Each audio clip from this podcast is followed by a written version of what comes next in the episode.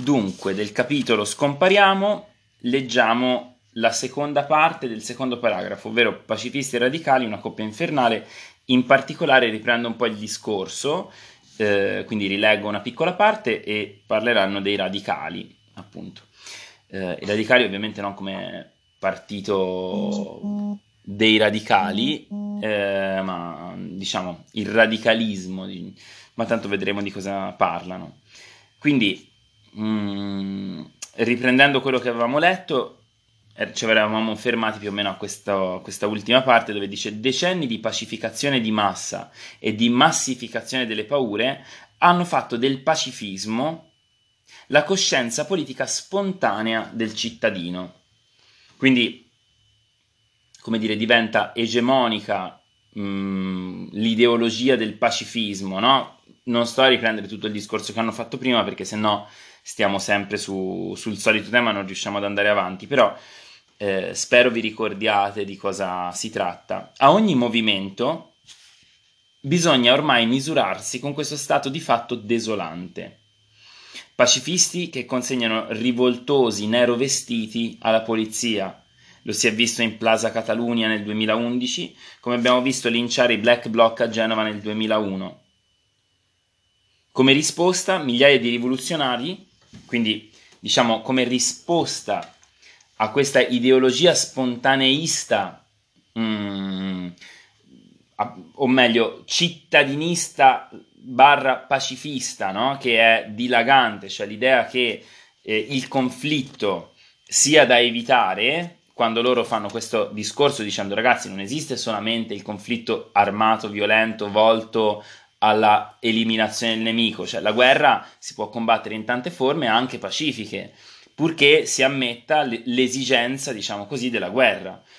Quindi questa ideologia del pacifismo che loro ascrivono, la cui causa sarebbe nel fatto che, diciamo, in decenni di pacificazione di massa e di massificazione delle paure, hanno fatto sì che come risposta migliaia di rivoluzionari hanno generato a mo' di anticorpo la figura del radicale, colui che in ogni cosa prende in contropiede il cittadino.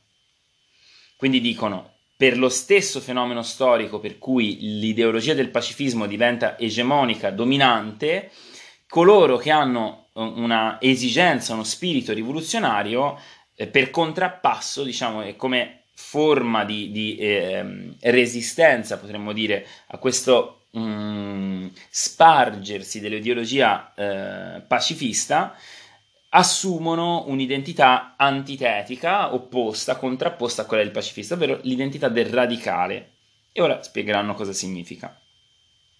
Alla proscrizione morale della violenza di quest'ultimo, quindi all'idea che la violenza debba essere mh, evitata moralmente, risponde l'apologia puramente ideologica dell'altro. Quindi due ideologie, no? Una che dice no, no, un, una moralità, una pace, pacifismo come moralità del, del pacifista, appunto, a cui risponde l'apologia della violenza dell'altro. Laddove il pacifista cerca di tirarsi fuori dal corso del mondo, restando buono e non commettendo nulla di male, il radicale si tira fuori da ogni partecipazione all'esistente attraverso una lista della spesa di illegalismi abbelliti da prese di posizione intransigenti. Quindi credo che in questo si veda molto, no? anche come chiave di lettura della nostra contemporaneità.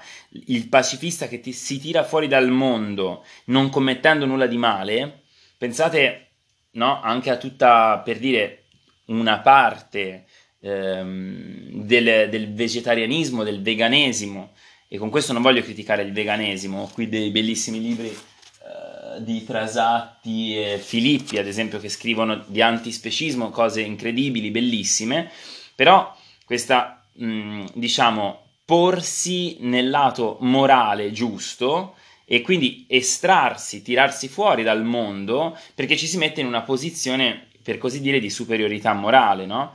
Ecco, è, eh, sono simili il pacifista e il radicale perché anche il radicale, dicono loro, si estranea dal mondo, cioè non legge le situazioni e trova nel gesto, nell'atto in sé una ragione d'essere rivoluzionaria, che loro fra poco criticheranno.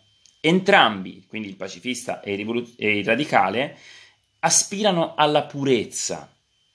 L'uno con l'azione violenta, l'altro astenendosene. Uno è l'incubo dell'altro. Non è così sicuro che queste due figure continuerebbero a esistere per molto tempo se ciascuna non avesse al suo fondo l'altra. In questo no, sono antitetiche, contrapposte, cioè sembra quasi che una esista per far rabbrividire l'altra e viceversa, no? Come appunto, come se il radicale volesse, vivesse, il radicale vivesse solo per far rabbrividire il pacifista che c'è in lui e viceversa.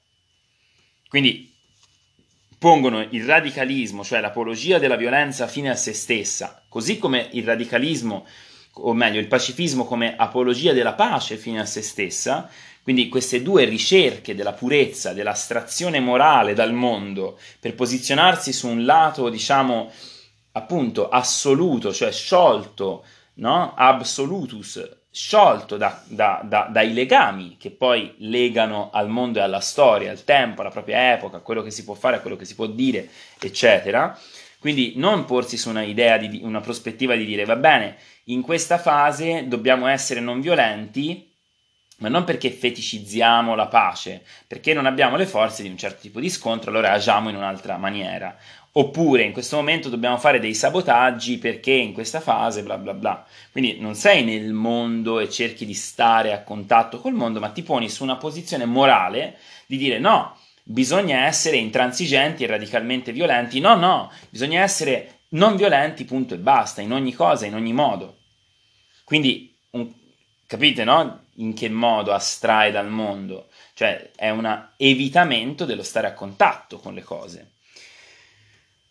Non è un caso che la Bibbia delle lotte cittadiniste americane degli anni 70 si intitoli Rules for Radicals di Saul Alinsky. Il fatto è che pacifisti e radicali sono uniti in uno stesso rifiuto del mondo. No? È quello che stavamo appena dicendo. Godono della loro estra- esteriorità a ogni situazione non sono invischiati nel mondo, godono del porsi su un piano differente. In questo senso altri autori eh, parlano ad esempio di politica prefigurativa, cioè io mi pongo su un piano in cui costruisco delle piccole nicchie dove il mondo funziona per come io vorrei che funzionasse, senza pormi minimamente il problema che affinché il mondo vada in quella direzione servono eh, rapporti di forza. Cioè non serve semplicemente dimostrare che la tua idea è buona, bisogna lottare per le proprie idee, nel senso che storicamente il bene non si impone in quanto tale, cioè non è che siccome il bene secondo me è il bene, allora si imporrà a tutti gli altri solo mostrando il mio esempio. La storia non funziona così, funziona sui rapporti di forza, no? E quindi questa diventa quasi un millenarismo, no? Occhialismo, cioè appunto l'idea dell'attesa della venuta del regno, cioè un'idea molto antica nella nostra cultura occidentale, secondo cui dobbiamo aspettare la venuta la seconda venuta di Cristo che separerà i giusti dagli ingiusti, no? quindi uno gli serve semplicemente mantenersi in una posizione di giustezza, di purezza, così poi verrà scelto tra i giusti. Ecco, c'è, c'è quasi un sapore religioso, no? mistico nella, in questa ricerca della purezza, in questo godere della propria esteriorità a ogni situazione. Galleggiano radicali e pacifisti e ne traggono il sentimento di non si sa quale eccellenza. Capite? In questo senso lo metto in rapporto al famoso fenomeno del millenarismo, perché eh, l'estraneità dal mondo ti mette su un piedistallo di, come dire, di elezione. Cioè io mi comporto nel modo in cui quando, torne, quando arriverà il regno, quando arriverà, eh, tornerà Cristo, io sarò giudicato tra i giusti e farò parte del millennio di pace e di giustizia che regnerà terra, sulla terra prima dell'Apocalisse. Quindi preferiscono vivere come extraterrestri, tale è il comfort che autorizza, ancora per qualche tempo, la vita della metropoli, il loro biotopo privilegiato. A partire dalla disfatta degli anni 70, la questione morale della radicalità si è insensibilmente sostituita alla questione strategica della rivoluzione.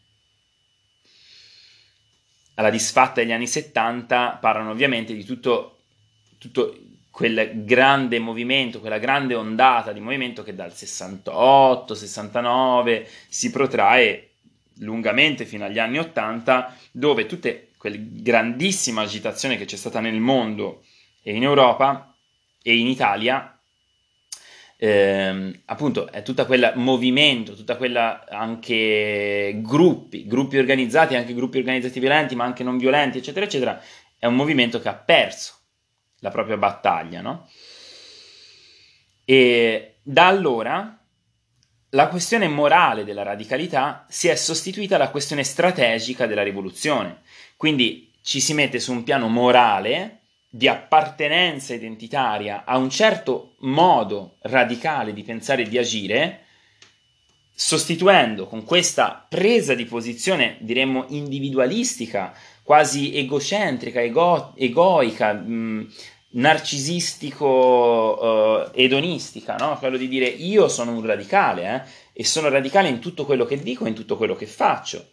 Sì, questo sostituisce il pensiero strategico della rivoluzione, cioè dire non è che non è una questione di identità e di presa di posizione, è una questione di leggere il proprio tempo e cercare di capire cosa fare per, no? Bisogna occupare delle posizioni di potere? Non lo so, parliamone. Bisogna avere dei giornali?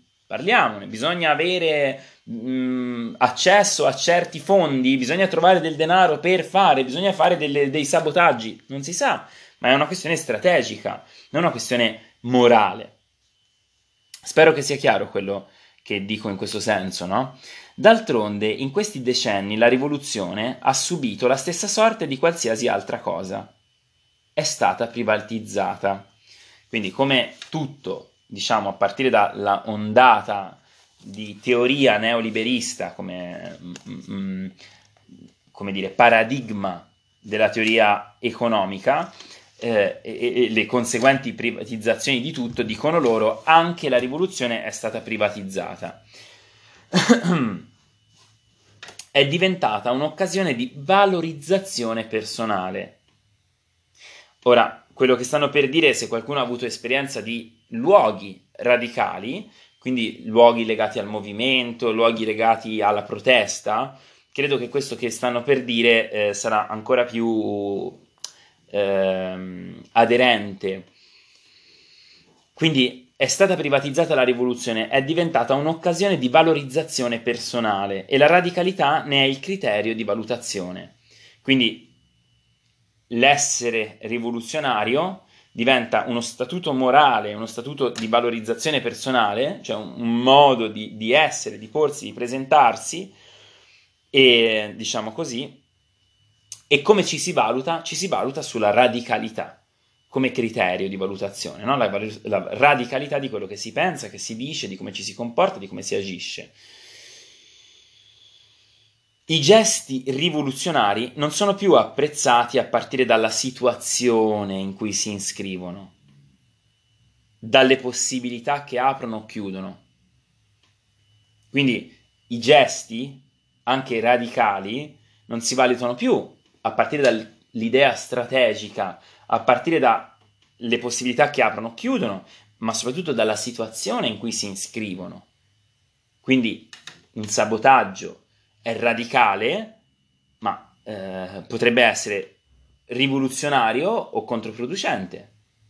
No? Invece il sabotaggio diventa un atto morale in quanto radicale in sé, a prescindere da quanto sia utile. Non so se è chiaro questo che stanno dicendo.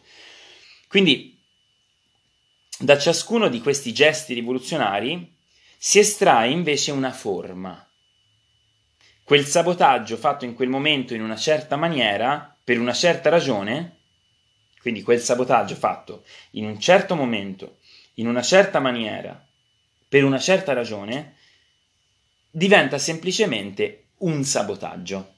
Quindi se ne astrae una forma, no? da qualcosa che è intimamente legato alla propria situazione, si, estra- si astrae una forma. Quindi un sabotaggio fatto in una certa maniera da certe persone per certi obiettivi, con una certa ragione, con un certo studio, con un certo pensiero, in un certo territorio, contro certe situazioni a favore di altre, perché si pensa che poi diventa un sabotaggio. E il sabotaggio, in quanto pratica griffata rivoluzionaria, si iscrive saggiamente al suo posto in una scala nella quale gettare una Molotov si situa al di sopra del lancio di una pietra, ma al di sotto della gambizzazione. Quindi il gesto che diventa una forma, ecco che ovviamente le forme possono essere messe in una scala. Per cui un sabotaggio sì, però certo che lanciare una Molotov è un po' di più di un sabotaggio, gambizzare addirittura ancora di più, più, più radicale. Quindi che a sua volta è me- la gambizzazione che a sua volta vale meno di una bomba. Il dramma è che nessuna forma d'azione è in se stessa rivoluzionaria. E qui arrivano al punto, no?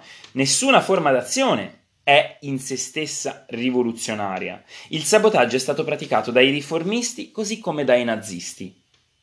Quindi non è il sabotaggio, è la sua situazione che lo rende eventualmente rivoluzionario.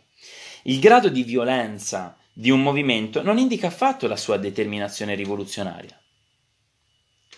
Non si misura la radicalità di una manifestazione dal numero di vetrine rotte.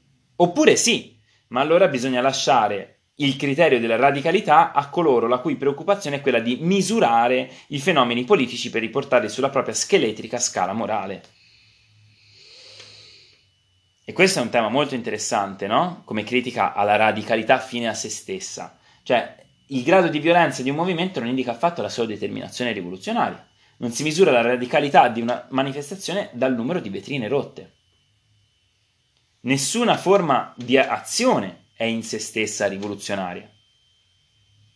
Questo, ad esempio, è una chiave di lettura per leggere il, il caso che nell'ultima settimana è stato particolarmente di moda ehm, dell'imbrattamento della statua di, di Montanelli Chiunque si metta a frequentare gli ambienti radicali, e qui è quello che dicevo, avendo frequentato questo tipo di ambienti, penso possiate apprezzare quello che dicono qua. Chiunque si metta a frequentare ambienti radicali si stupisce innanzitutto dello iato che regna tra i loro discorsi e le loro pratiche, tra le loro ambizioni e il loro isolamento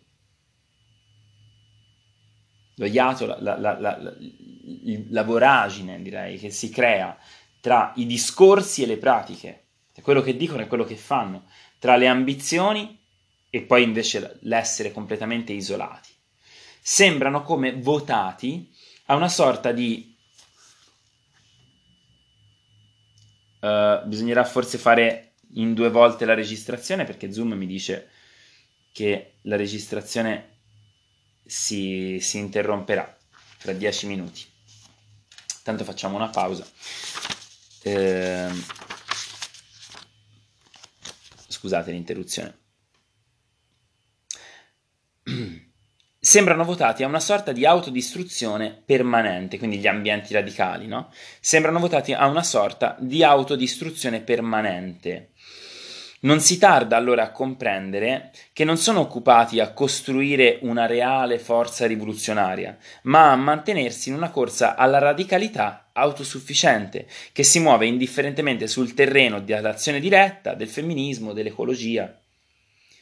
Vi torna questo discorso, no? Sembrano votati a una sorta di autodistruzione permanente, non si tarda a comprendere che non sono occupati a costruire una reale forza rivoluzionaria, cioè a porsi anche il problema della strategia, eccetera, eccetera, eccetera, ma a mantenersi in una corsa alla radicalità autosufficiente, cioè che non ha bisogno di confrontarsi col mondo, essendo moralistica, che si muove indifferentemente sul terreno dell'azione diretta, ma anche del femminismo e dell'ecologismo.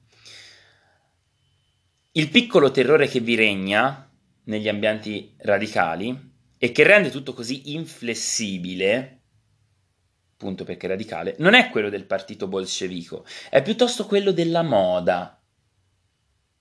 Questo terrore che nessuno esercita in prima persona, ma che a tutti si applica. In questi ambienti si teme di non essere più radicali allo stesso modo in cui altrove si teme di non fare più tendenza. Qui c'è poco da commentare, no? È un'invettiva che fanno. Di non essere più cool o alla moda.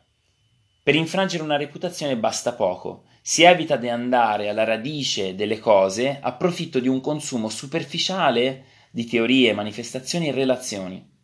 La competizione feroce tra gruppi, come dentro ognuno di essi, determina la loro periodica implosione. C'è sempre della carne fresca, giovane e facile da ingannare, per compensare l'abbandono da parte degli esausti, degli esauriti, dei disgustati, degli svuotati. Una vertigine prende a posteriori chi ha disertato questi circoli radicali. Come ci si può sottomettere a una pressione così mutilante per scopi così enigmatici? È più o meno lo stesso genere di vertigine che deve provare qualsiasi ex impiegato stressato e trasformatosi in panettiere quando ricorda la sua vita precedente. L'isolamento di questi ambienti è strutturale tra loro e il mondo interpongono la radicalità come criterio. Non so se vi torna questo discorso, credo che avere esperienza di questi ambienti aiuti, eh, ma anche esperienza diciamo anche solo come contatto o comunque con persone che ad esempio sono impegnate in, in, in politica in un certo modo, no? non ovviamente tutti, ma questa ideologia della radicalità, no? Per cui dire sì, ma tanto, ma tanto la gente non gliene frega niente, ma tanto la gente non gliene frega niente di certe cose, mentre io che sono un intransigente, un puro e un radicale, è ovvio che prendo a cuore questi temi e mi, e mi infervoro no, quando se ne parla. Mi ci metto anch'io nel mezzo, eh, ovviamente, non è che sto facendo una critica a terzi, però è proprio come modalità. È più o meno lo stesso appunto del, del, del, del panettiere, no? del, dell'ex impiegato che si mette a fare il panettiere e dice ma come ho potuto io vivere quella vita che facevo prima? L'isolamento di questi ambienti eh, è strutturale, tra loro e il mondo interpongono la radicalità come criterio, non percepiscono più i fenomeni, non percepiscono più i fenomeni, ma solo la loro misura. Una volta che l'autofagia è arrivata a un certo livello, si rivaleggerà in radicalità nella critica all'ambiente stesso. Quindi nel, nel, momento in cui ci si estranea così tanto dal mondo che non rimane più nulla da, di, di, insomma, del contatto esterno, si comincia proprio ad autodivorarsi. No? Quindi nella critica alla radicalità, eh, in, in, come dire, una, si rivaleggia in, in radicalità nella critica all'ambiente stesso, cosa che non intaccherà in niente la sua struttura. A noi sembra che quello che veramente leva la libertà, scriveva Malatesta, e rende impossibile l'iniziativa è l'isolamento che rende impotente. Infine, che una frazione degli anarchici si autoproclami nichilista è logico. Il nichilismo è l'impotenza a credere a quello in cui tuttavia si crede il nichilismo, no? l'idea che eh, tanto è tutta una costruzione sociale, faccio per dire, no? il nichilismo è l'impotenza a credere a quello in cui tuttavia si crede. In questo caso alla rivoluzione. D'altra parte non esistono i nichilisti, ma solo degli impotenti. Allora, mm, se siete d'accordo potremmo fare qualche minuto di pausa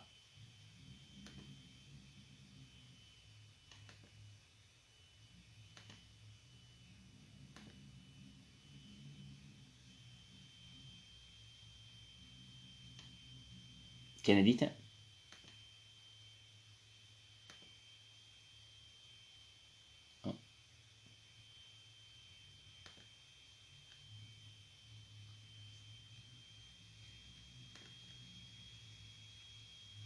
Ok.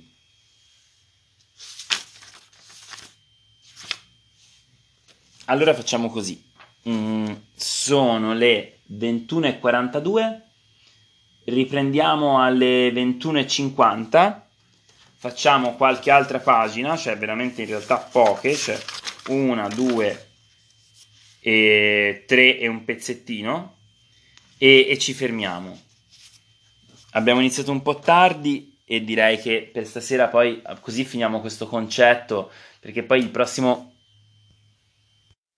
parlavano dei nichilisti, no? Non esistono d'altra parte i nichilisti, ma solo degli impotenti. Eh, il radicale, definendosi come produttore di azioni e di discorsi radicali, ha finito per forgiarsi un'idea puramente quantitativa della rivoluzione, come se fosse una sorta di crisi di sovrapposizione di atti di rivolta individuale. Quindi questa idea, questa ideologia moralistica dell'atto radicale che ha valore in sé, quindi non come qualcosa di legato e inserito nel mondo, ma qualcosa che trova ragione d'essere in se stessa, cioè nella natura stessa del suo atto, e considerate che Gray Mass, il padre della semantica strutturale, in un libretto che si chiama Dell'imperfezione, lo capisco ora, no? l'ho, l'ho, capito leggendo questo, questa cosa qua, che concludeva un libro eh, che si chiama Dell'imperfezione con, dicendo eh, l'azione mh, mm, fine a se stessa, cioè l'azione per l'azione è la matrice di ogni fascismo. E, quindi l'azione per l'azione, cioè il valore in sé come forma dell'azione radicale, scissa, svincolata dal mondo, è questa ideologia del radicalismo, no? chiamiamola così. Quindi tale ideologia finisce per eh, dare della rivoluzione un'idea quantitativa, come se la rivoluzione scoccasse, divampasse da una sorta di crisi di sovrapproduzione di atti di rivolta individuale. Quindi, essendo quantitativo il fenomeno rivoluzionario, la rivoluzione avviene nel momento in cui gli atti di, di, di, di rivolta individuali si sommano e quindi a un certo punto c'è il salto, no? Mm, scriveva già Henry, Emile Henry non perdiamo di vista che la rivoluzione sarà la risultante di tutte queste rivolte particolari. Capito? Questa è proprio. Mm, in questa citazione c'è la summa no? di questo pensiero quantitativo della rivoluzione. Non dimentichiamoci che la rivoluzione sarà la sommatoria, la risultante di tutte queste rivolte individuali particolari. Torniamo a loro. La storia, dicono loro del Comitato Invisibile, si è incaricata di smentire questa tesi. Che si tratti della rivoluzione francese, russa o tunisina, ogni volta la rivoluzione è la risultante dello shock tra un atto particolare, la presa di una prigione, una disfatta militare, il suicidio di un venditore ambulante di frutta, e la situazione generale, e non la somma aritmetrica di atti di rivolta particolari. Quindi dicono questa idea quantitativa è smentita dalla storia.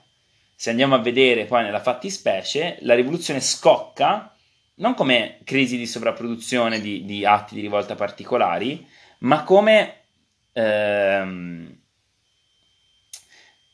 cioè nello shock, nello iato, nel, nel, nel, nella frattura creata tra un evento particolare, come in Tunisia il suicidio di un venditore ambulante di frutta, e la situazione generale. Nel frattempo, questa assurda definizione della rivoluzione fa i suoi prevedibili danni, cioè questa idea quantitativa fa i suoi danni, ci si sfianca in un attivismo fondato sul nulla. Perché? Perché un'attività non strategica un'attività che non punta a una certa direzione, ma che è nella, nel, nel, in se stessa che trova fondamento, cioè di dire, beh, l'importante è fare le cose, l'importante è essere attivi, è, è ovviamente è sfiancante, no? Perché fai, è come fare le buche e tapparle, cioè agisci perché credi che sia importante agire, ma poi fa- no, non cambia nulla della situazione. Quindi dice, i danni che fa questa idea quantitativa sono eh, diciamo, prevedibili, no? Ci si sfianca in un attivismo fondato sul nulla, ci si dà a un culto della performance per la quale si tratta di attualizzare in ogni momento, qui e ora, la propria identità radicale, in corteo, in amore, nel discorso. E tutto questo dura un po', il tempo di arrivare al burnout, alla depressione o alla repressione e niente sarà cambiato. Quindi questa idea quantitativa porta da un lato a un attivismo fondato su nulla che però è sfiancante, no? Perché agisci, agisci, agisci, ti impegni, ti impegni e non cambia assolutamente nulla. E dall'altro al culto appunto della posizione morale radicale, per cui in ogni momento bisogna attualizzare nella propria vita, qui, ora, nell'amore, nei discorsi, nel modo in cui si fa la spesa, nel modo in cui ci si rivolge, in tutto, in ogni ambito, bisogna manifestare la propria radicalità. Tutto questo dura fino alla depressione o alla repressione, senza che cambi nulla. Se un'accumulazione di gesti, se accumulare gesti non è sufficiente a modellare una strategia, è perché non esiste il gesto in assoluto in assoluto in senso etimologico, cioè sciolto, absolutus, soluto, sciolto, slegato dal resto, no? Quindi un'accumulazione di gesti non è sufficiente, azioni, accumulare azioni fine a se stesse non è assolutamente sufficiente e a modellare una strategia, e, e questo è perché non esiste il gesto in assoluto. Un gesto è rivoluzionario non per il suo contenuto, ma per il concatenamento di effetti che genera. Quindi non è l'azione, come dire, in, in sé e per i suoi contenuti, faccio un sabotaggio, quindi è rivoluzionario, ma per il genere di effetti che genera. È la situazione che determina il senso di un atto, non l'intenzione degli autori.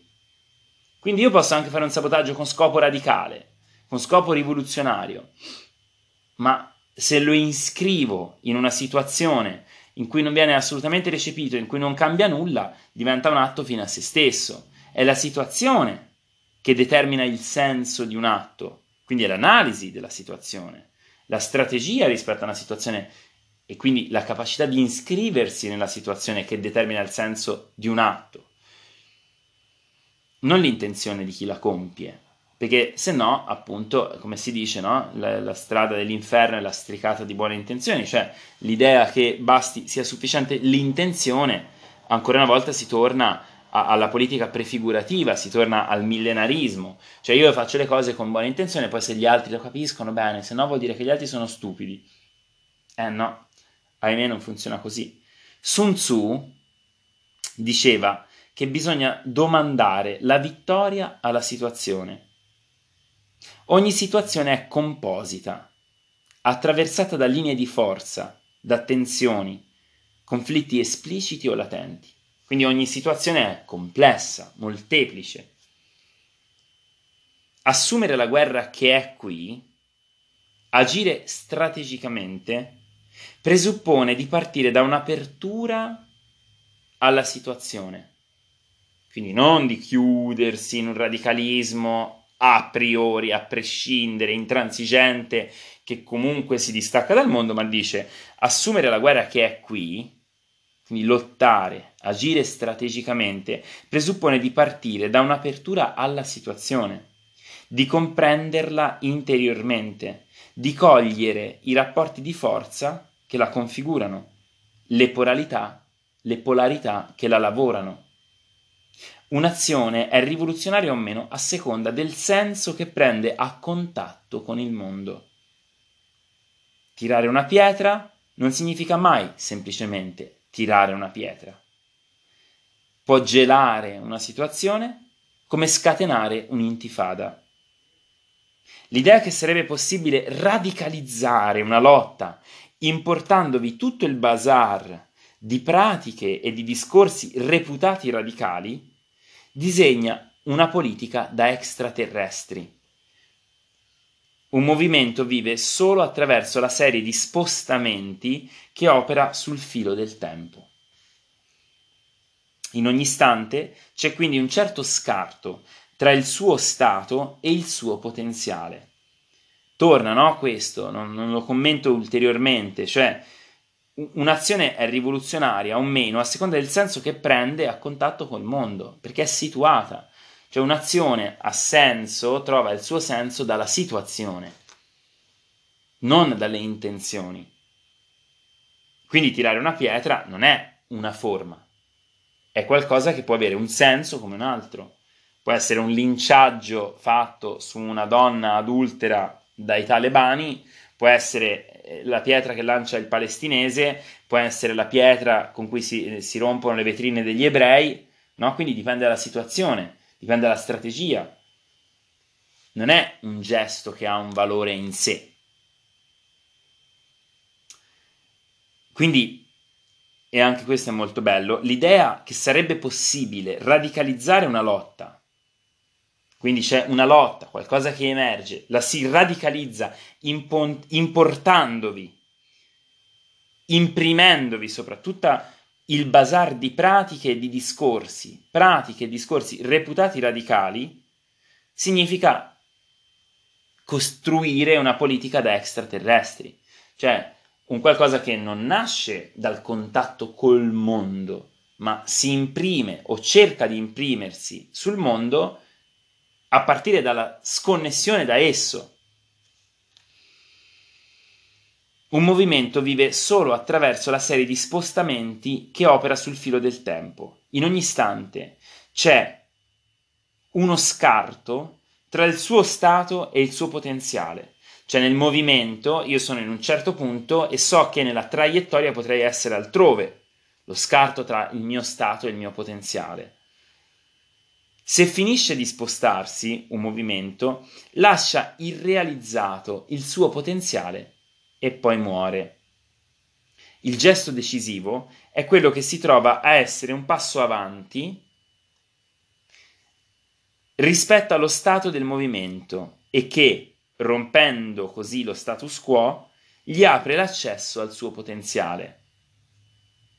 Questo, diciamo, è incommentabile, no? È già, è già detto. Cioè il gesto decisivo, il gesto che scatena qualcosa, è quello che si trova ad essere un passo avanti rispetto allo stato, cioè che, che opera un'apertura del potenziale, che anticipa il proprio potenziale rispetto allo stato. No? Quindi torna l'idea tra lo stato e il potenziale, no? tra la situazione che è ora e quello che potrebbe diventare. E questo essere un passo avanti rispetto allo stato è il gesto decisivo. Questo gesto può essere quello di occupare, di distruggere, di colpire o semplicemente quello di dire la verità. Quindi questo gesto davvero, diciamo, decisivo non è detto che sia violento, potrebbe anche essere legato a cosa si dice è lo stato del movimento che lo decide. È rivoluzionario ciò che causa effettivamente delle rivoluzioni. Quindi non è rivoluzionario qualcosa in sé, è rivoluzionario ciò che causa effettivamente delle rivoluzioni. E se è vero che questo si lascia definire solo a cose fatte, quindi non è che si può dire questo è rivoluzionario perché genererà una rivoluzione, si può girarsi indietro e dire quel gesto è stato rivoluzionario perché ha scatenato una rivoluzione, no? Dice sì, certo, lo si può vedere solo a cose fatte, ma una certa sensibilità alla situazione nutrita, quindi sensibilità alla situazione nutrita da conoscenze storiche, è di grande aiuto per avere questo genere di intuizione, per averne l'intuizione. Spero che fin qui sia tutto chiaro. Lasciamo dunque la cura della radicalità ai depressi, ai narcisisti, ai falliti. Basta parlare di radicalità, abbiamo capito di che risma si tratta. La vera questione per i rivoluzionari è quella di far crescere le potenze vive alle quali partecipano. La vera questione per i rivoluzionari è di far crescere, fare crescere le potenze vive alle quali partecipano di organizzare i divenire trattino rivoluzionari, organizzare i divenire rivoluzionari per arrivare infine a una situazione rivoluzionaria. Quindi organizzare delle traiettorie attraverso una sensibilità nutrita da conoscenze storiche, che genera una sensibilità e un intuito in grado di far capire dove si può inserire il gesto decisivo. Quindi è tutt'altro aspetto, non è il gesto, non è il gesto che mi costituisce come rivoluzionario, è la comprensione della situazione, essere in mezzo alla situazione, averne intuito e sensibilità che mi dà forse la possibilità di operare un certo gesto. Quindi traiettorie nel movimento, i divenire rivoluzionari che forse possono arrivare alla fine a una situazione rivoluzionaria.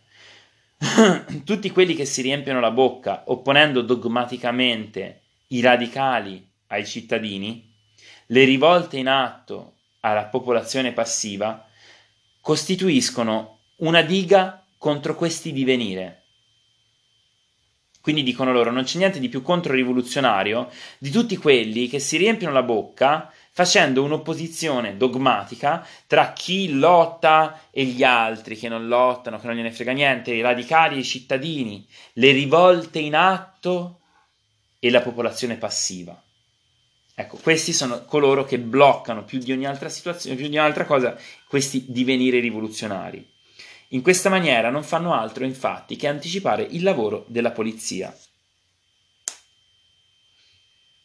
In quest'epoca bisogna considerare il tatto, il tatto come la virtù rivoluzionaria cardinale. Il tatto verso la situazione, l'intuito, la sensibilità, come la virtù rivoluzionaria cardinale e non la radicalità astratta e per tatto intendiamo l'arte di organizzare i divenire rivoluzionari. Il tatto è l'arte di organizzare i divenire rivoluzionari, cioè stai in una situazione, la comprendi, la vivi, cerchi di capirla, la capisci e organizzi i divenire rivoluzionari. Tra i miracoli della lotta in Val di Susa, qui ci fanno un esempio tra l'altro italiano, bisogna contare quello di essere riuscita a strappare un buon numero di radicali all'identità che si erano pateticamente forgiati. Li ha fatti tornare sulla terra, riprendendo contatto con una situazione reale. Hanno lasciato alle spalle buona parte del loro scafandro ideologico, attirandosi così l'inesauribile risentimento di quelli che sono restati confinati nel recinto di una radicalità intersiderale dall'aria mar- malsana. Senza dubbio è potuto succedere grazie alla speciale arte che questa lotta ha sviluppato, cioè quella di non lasciarsi mai catturare nell'immagine che il potere le tende, che il potere le tende per imprigionarla meglio. Quindi la lotta, fanno l'esempio del, de, della lotta a Notab in Val di Susa, e dice è, è riuscita a strappare un buon numero di radicali dalla loro identità, appunto radicale a prescindere, e ovviamente attirandosi così il risentimento invece di tutti quei radicali mh, extraterrestri, direbbero loro, no? Questo è successo anche perché la, la, lotta in Val di Susa ha saputo non cadere nella trappola eh, che il potere, diciamo, ha, le ha atteso per imprigionarla meglio, ovvero quella di dare l'immagine, quella di, di imbrigliare questa lotta o in un movimento ecologista di cittadini legalisti, movimento ecologista di cittadini legalisti, 5 Stelle, come, appro- come hanno cercato di appropriarsene 5 Stelle, o quella di un'avanguardia della violenza armata, come hanno cercato di fare, diciamo, i gruppi più radicali. Alternando manifestazioni con famiglie e attacchi al cantiere TAV, ricorrendo sia al sabotaggio che ai sindaci della valle, mettendo insieme gli anarchici coi cattolici, ecco una lotta che di rivoluzionario ha almeno questo, la capacità sinora dimostrata nel disattivare la coppia infernale di pacifismo e radicalismo. Comportandosi politicamente, riassumeva prima di morire un dandy stalinista, significa comportarsi politicamente, significa agire invece di essere agito, fare politica invece di essere fatto da lei. Significa condurre una battaglia, una serie di battaglie, fare una guerra, la propria guerra, con degli obiettivi di guerra, delle prospettive vicine e lontane, una strategia, una tattica. E così finisce questo capitolo, questo paragrafo. Il prossimo paragrafo si chiama invece, quindi abbiamo letto del capitolo Scompariamo, una strana sconfitta e pacifisti radicali, una strana, una coppia infernale. Il prossimo eh, paragrafo si chiama, scusate, il prossimo paragrafo si chiama, comunque me lo ricordo, eh, la controrivoluzione come governo, la il governo come controinsurrezione il governo come controinsurrezione. E lo leggeremo a questo punto eh, giovedì, giovedì 25. Ok.